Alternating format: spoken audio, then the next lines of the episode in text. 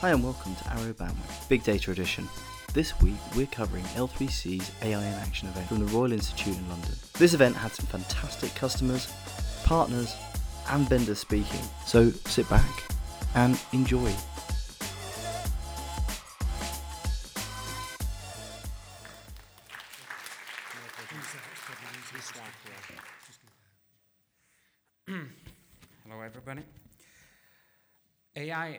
Machine learning, uh, they have many applications, as we have just seen today, in many other conferences and in books.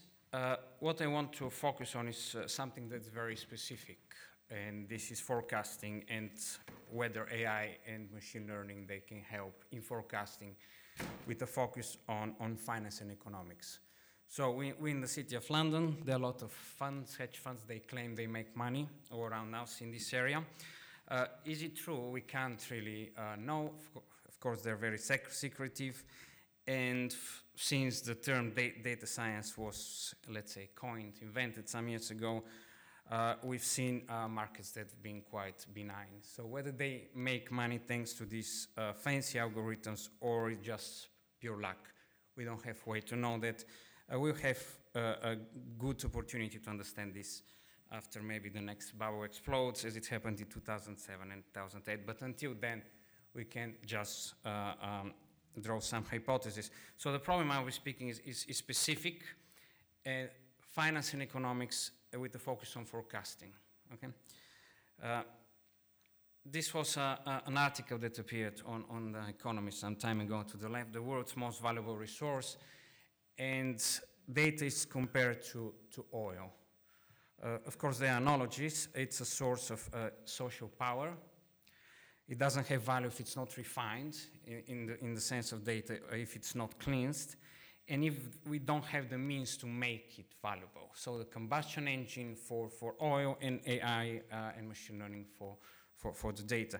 Of course, there, is, there are differences. Uh, data is more, more diverse, doesn't need uh, money to be transported, and uh, its value economically is different. So oil cannot be reused, data can be reused, uh, but in finance, uh, the value of data declines pretty quickly once the information has been arbitraged away. Uh, so there's some analogies, but there are also some, uh, some, some differences that are important. And who is supposed to, to mine, to work this oil? These are the uh, oil engineers at the time, now we have the data scientists. I, again, I would like to draw an analogy with what happened some years ago and whether we're living something that, that is very similar. Uh, so, uh, data scientists are, are, are, a new breed of, of workers. Uh, of course, quantitative people being been around for, for many years. So, before becoming data scientists, we were quants. So, this was our title in, in finance. After the great financial crisis, and some years after, around 2012 13, many people just replaced their CV. So the word quant with data scientists, and they rebranded themselves because quant is no longer something that's fashionable. And before that, we were just simple physicists, like me, mathematicians, and we went to banks in the late 90s because that was the topic of the moment. Quants were topical quants were fashionable, that we were well paid at the time, unlike uh, uh, in, in, in, universities. So something similar is happening here. And what I've seen in finance at the time, and I want to, to uh, be really high level here, don't want to delve into the details. Uh, the quality of labor supply went down in finance in 2003, 4, 5. Many quants did not undergo an appropriate training which means there were several degrees before that in 2000. So we were engineers, physicists, mathematicians, five years of heavy university work. Then masters started to appear, one or two years in mathematical finance, financial engineering, and this gave access to, to many more people to enter the, the labor force as quants. Then we saw shorter and shorter courses. One of them is CQF, just six months, and you become a financial engineer, six months. Coursera did not exist at the time. It started to appear, but you could become a quant as you can become data scientist now in six weeks. So this is worrying. This is worrying because in 2005, uh, the labor market uh, was flooded with people with not an appropriate training, creating derivatives, creating time bombs. This is what happened in 2005 and 6. And uh, the field of mathematical finance became really uh, diverse as well. Option pricing uh, uh became a field of its own. You were supposed to know stochastic processes, uh, to master well Monte Carlo finite differences schemes, so on, and price and uh, the zoo, let's say, financial instruments multiplied. So we have thousands of different uh, uh, options, exotics, American options, uh, Bermudian swaptions, digital options, barrier options, so on. And the algorithms at the time, these were equations, differential equations, they became more and more complicated as the complexity of these instruments uh, uh, increased something that I notice happening in, in now in data science. We have more and more algorithms and less and less qualified people to understand them. So being a data scientist now is, at least from my point of view, by, because I've been actively recruiting for, for the last uh, two years data scientists. uh, being a data scientist means knowing which library to download and how to plug it in, in, in Python, on Jupyter, whatever. And that's it, without real understanding of what's uh, been in. So I see a danger. I see a danger, and we didn't have regulations in finance at the time, 2005-6, something that I'm noticing now in data science. So maybe I'm, I'm uh, a little bit pessimistic, having lived through through the financial crisis, but I'm seeing uh, certain things that are quite similar and, and quite scary to me. Okay.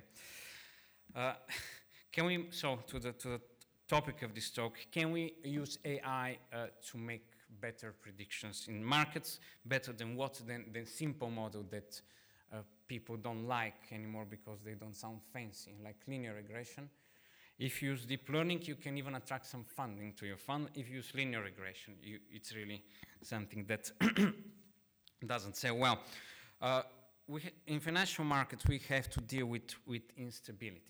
Okay, uh, something that we don't see that much in language. So if you uh, create uh, a translator, maybe through, through deep learning or facial recognition algorithms, faces don't change that much. So, okay, faces of cat, cats and, and dogs, they're pretty stable uh, for, over the years, so you, you can rely on these algorithms to make a, a good rec recognition. And you can be pretty confident that this is going to be like that for, for, for several years to come. Uh, then we have economic agents and preferences, consumer preferences. Okay, they're quicker to evolve than, than, than the human body or, or, or, or, or language, so we can be uh, sure that if we create something to model these preferences of their behavior, uh, uh, uh these algorithms can be uh, reliable, more robust over time, but after a while they, they, they break as well. Uh, the most unstable uh, system I noticed and worked on so far uh, is financial markets. Okay, so we can uh, hope to, to, to create an algorithm that makes, makes a prediction, but the predictions are going to disappear. The quality of the prediction is going to fade away over the millisecond time frame. So we must really be quick uh, uh, uh, to calibrate these models. And since the, the, time is short, milliseconds, and if you want to use deep learning algorithms, they're data greedy, of course you cannot do that. So you have to be really quick, really quick to, to find patterns and all these patterns disappears.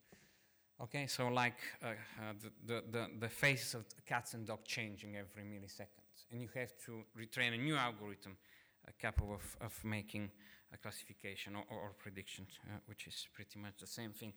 So what's the problem in finance? Is instability. So we must be quick, we must not be fancy. Okay? Uh, now, linear regression qualifies as machine learning. If you open a machine learning uh, textbook, you will notice that you start, they start with, with uh, uh linear regression.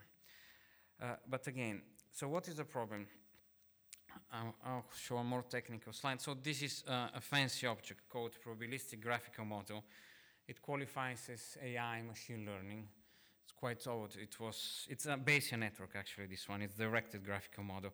It was invented in the 80s for causal reasoning, and now it's extensively applied in many domains in engineering, in medical diagnosis. It's essentially an expert system, but thanks to, to, to new algorithms, it can be trained on, on a lot of data, and, can, and the training can be uh, uh, uh parallelized and, and, scaled easily. So imagine that we have to predict returns of companies, and you see at the bottom company A, B, uh, uh, Z, and, and so on. And these returns, they depend on factors. So if you want to, to make a prediction how these companies' returns will behave over the next investment horizon, we have to understand what drives them. This why probabilistic graphical models, that they're good because you see the drivers, you can model the drivers and you can make them transparent. So this is a causal framework, okay?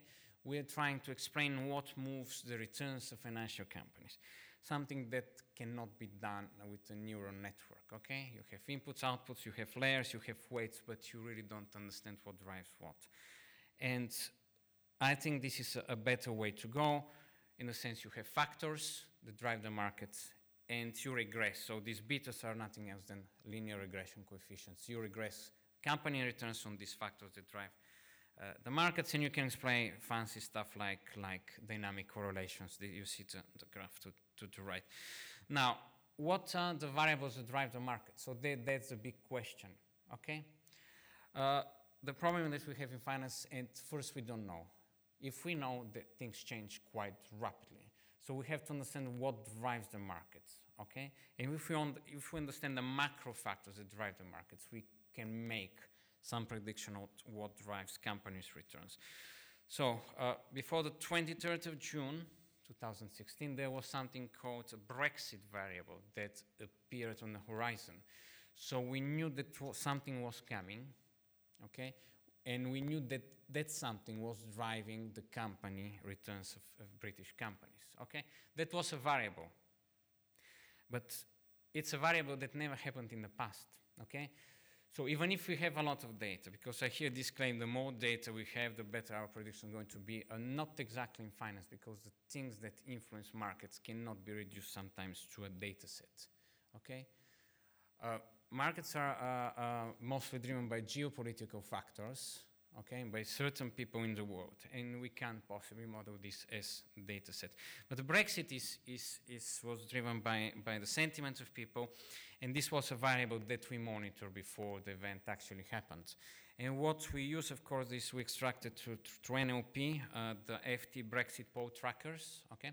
There were surveys every, almost every day, and we could track the probability of that event happening or not. And this again a simple, a simple probabilistic graphical model we regress two stocks, EasyJet and HSBC, to uh, British companies on these two factors. You can see uh, the results to the right. If you put the, the FTSE 100 as an explanatory factor, the R square of the returns of EasyJet and HSBC are respectively 0.31 and 0.36%. Okay, this R square, the higher the better. Okay, the closer we are to 100%, the better.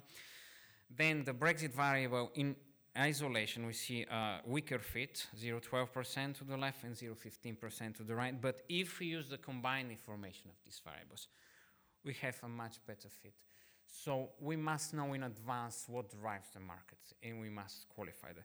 So there was this book written uh, some times ago, uh, the, the, Black Swan. Uh, the guy claimed that all these events that drive markets are unpredictable, so we can't do much. I, I do not agree personally with the guy on, on on many aspects. Sometimes we know we have gray ones. Okay, we, we have elections, for example, we have referenda, uh, we have things that are announced well in advance, and we can monitor and extract information uh, and, and, understand how this, this moves the stock market, stock market. You see, this again, it's not a fancy model. It's not a neural network with 20 layers. It's a simple graphical model of with, with just two layers. But the most important bit and the most difficult bit is not the calibration scheme I'm going to use here, is to select the variables. And this, uh, this, this problem is very old. In econometrics, it, it, go, it, it goes under the name of variable uh, selection problem. Okay, so how to select the variables? And can the machine select and find these, these, these, variables for us? Uh, that, that's a very uh, uh, tricky question. Uh, we're still research. Uh, see, we're, st- we're res- uh, um, mm, doing this research in IHS Markit. There is no conclusive answer, but uh, so far, so far, uh, uh, the answer is no. The answer is no. We still have to rely on, on human on human uh, intervention. And so, so the other very fashionable thing is robo advisory. Okay, the robo advisory it's it's supposed to be a model that drives investment decisions. Okay, It's based on on algorithm, very simple mean variance, uh, mean variance uh, maximization, old uh, 70 years. It was appeared in 1953, I think, for, for the first time. But, but the strength of RoboAdvisory is that it lowers the, the barriers uh, uh, of entry to people who cannot afford a private investment ad advisor. Whether it works or not, we don't know. As I mentioned before, uh, RoboAdvisory appeared some years ago and the markets have been quite benign, going steadily up.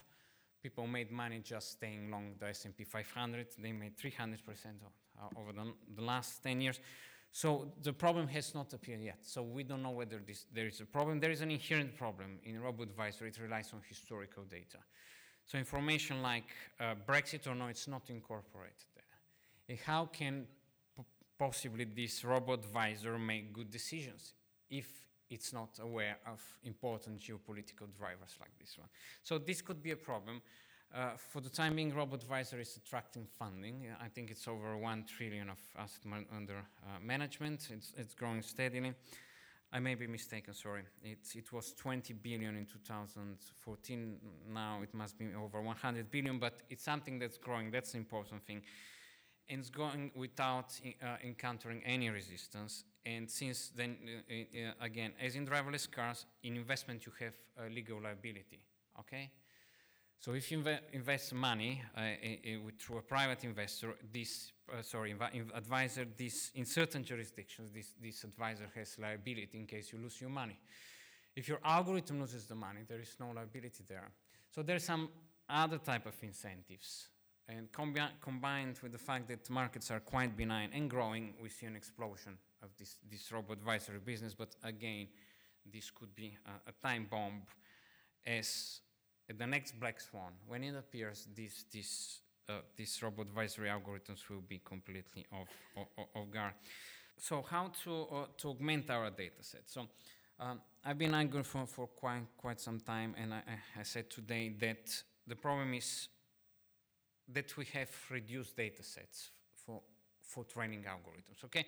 You have uh, let's say, uh, if you want to make a prediction, you can take, uh, now involved in, in a project to predict our price.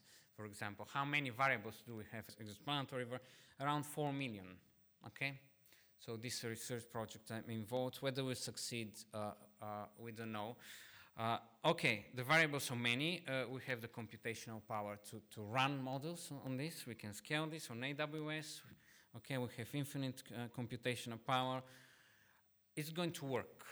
Now, there's some problems in principle.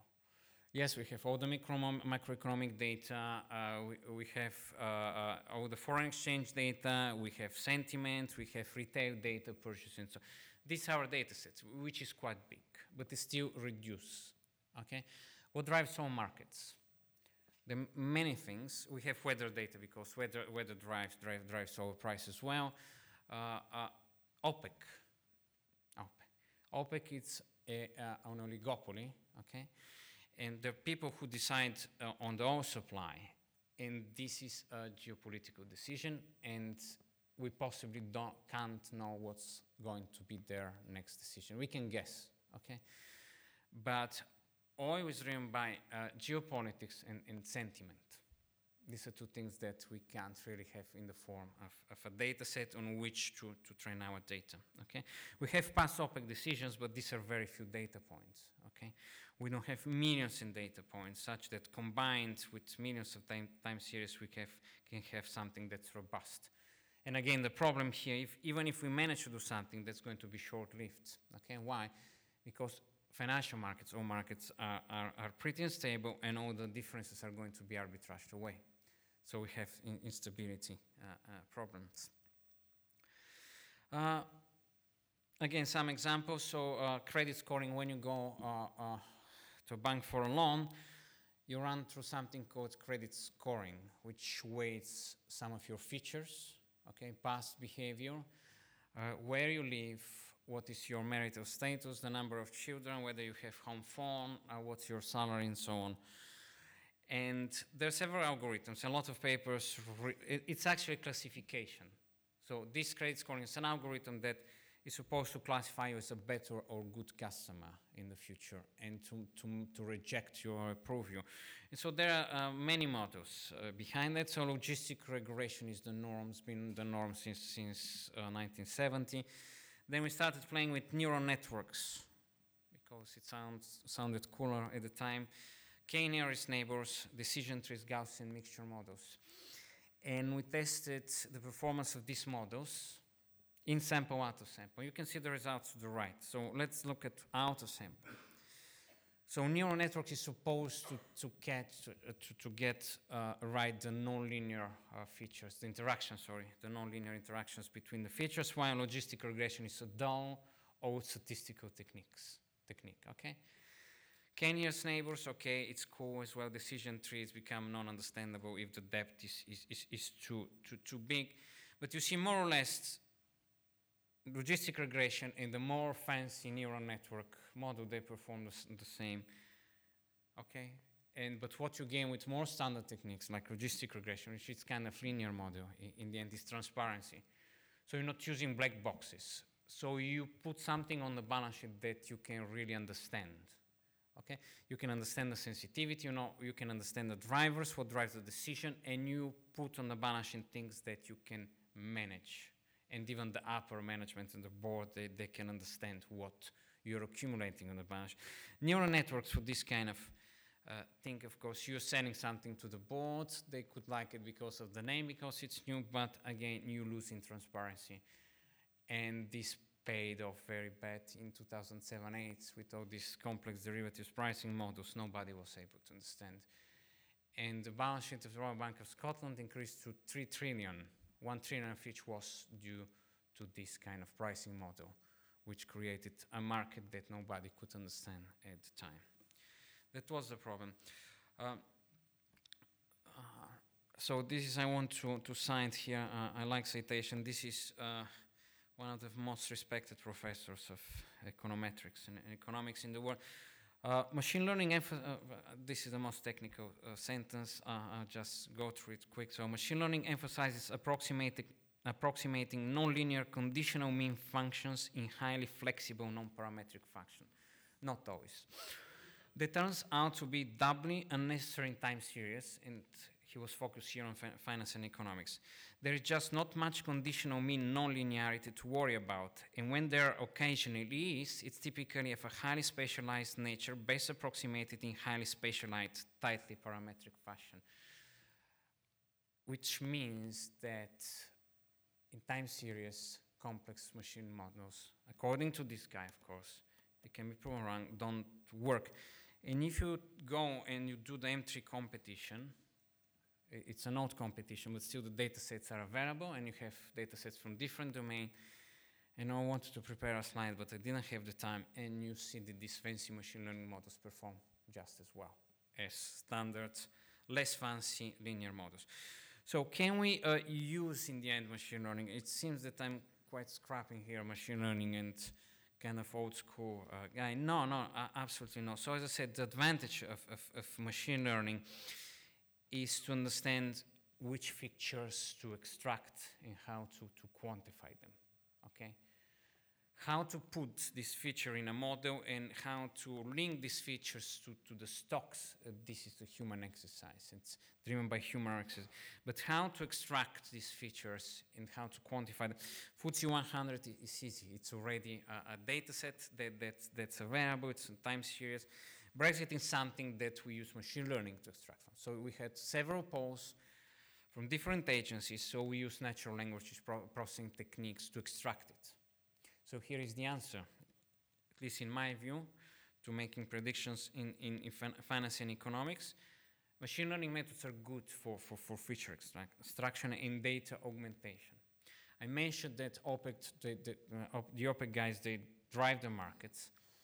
Uh, that's true. When it comes to, to prediction, it's very tricky to know what they're going to do, uh, what Donald Trump is going to do. These are essentially random processes that we cannot really forecast, but, but we, we're using uh, uh OCR techniques, natural language processing techniques, to extract past patterns from OPEC minutes. Okay, so they release the minutes, also the Federal Reserve reserve. They released uh, their minutes. We're trying to use, uh, we, we're using actually machine learning uh, techniques to extract features and at least ret- retrospectively explain what moved uh, the financial uh, markets. So parsing news, news. There are the millions of, of, of, websites around the world, and my, my uh, uh, company is also focused in scraping uh, local news from I don't know how many languages, 40, 50 local news, Turkish, Thai, whatever. And of course, uh, our experts cannot read all the newspapers in the world and, and underst- understand the news and classify them. News related to terrorist events, suicidal attacks, uh, uh, can be to, to civil arrests. And so uh, we possibly, uh, when we hear this happening in the mainstream news, it's too late. But machine learning can be used. So first to go through millions of websites, so we need the right infrastructure to create this news pipeline, translate all this news, classify all this news, okay, and then link them to financial variables. So that's the next step. But, but the first fi- part of the pipe is, is, is pretty much machine learning. That wouldn't be possible uh, some, some year, year ago. Geospatial data as, well- as, as well. What is moving where, what is going. So we, we, we're following all the, the ships in the world in real time. I don't know how many, 180,000. We know what they carry, where it's going, and we have models to predict where it is going, when it's going to arrive. But again, this is machine learning. So we're co- recognizing the type of ships. We have models to predict uh, uh, uh, what they're carrying, and we have models to, to estimate uh, when they're going to arrive. Uh, we're using Gaussian processes, and uh, this is it's, it's quite new. But again, you see, this is not financial markets. The movement of ships is not, it's a physical movement. It's not financial market movement. It can be quite erratic because it's driven by financial markets, so ships can change route according to, to, to whether there is a better deal in some other port. There's some piracy piracy events, so we, we, we have to predict as well. That, that's, that's quite uh, tricky as well. But you see, these are things that don't work at the scale of milliseconds. Okay, pirates are quite slower than that, so we have way to, to detect early this. And this is machine learning, so it's it's a lot of uh, uh, image recognition that goes into that. So so here, uh, machine learning can can be uh, can be really useful uh, for feature uh, extraction. So, so what's, what's the bottom line? There are a lot of books how to predict financial markets with neural networks, for example, if you, if you want to, to waste your money. And that's not the strength. That's not the strength. So markets can be modeled quite well with linear models, provided that we know what variables to put as features. And this is where the problem lies.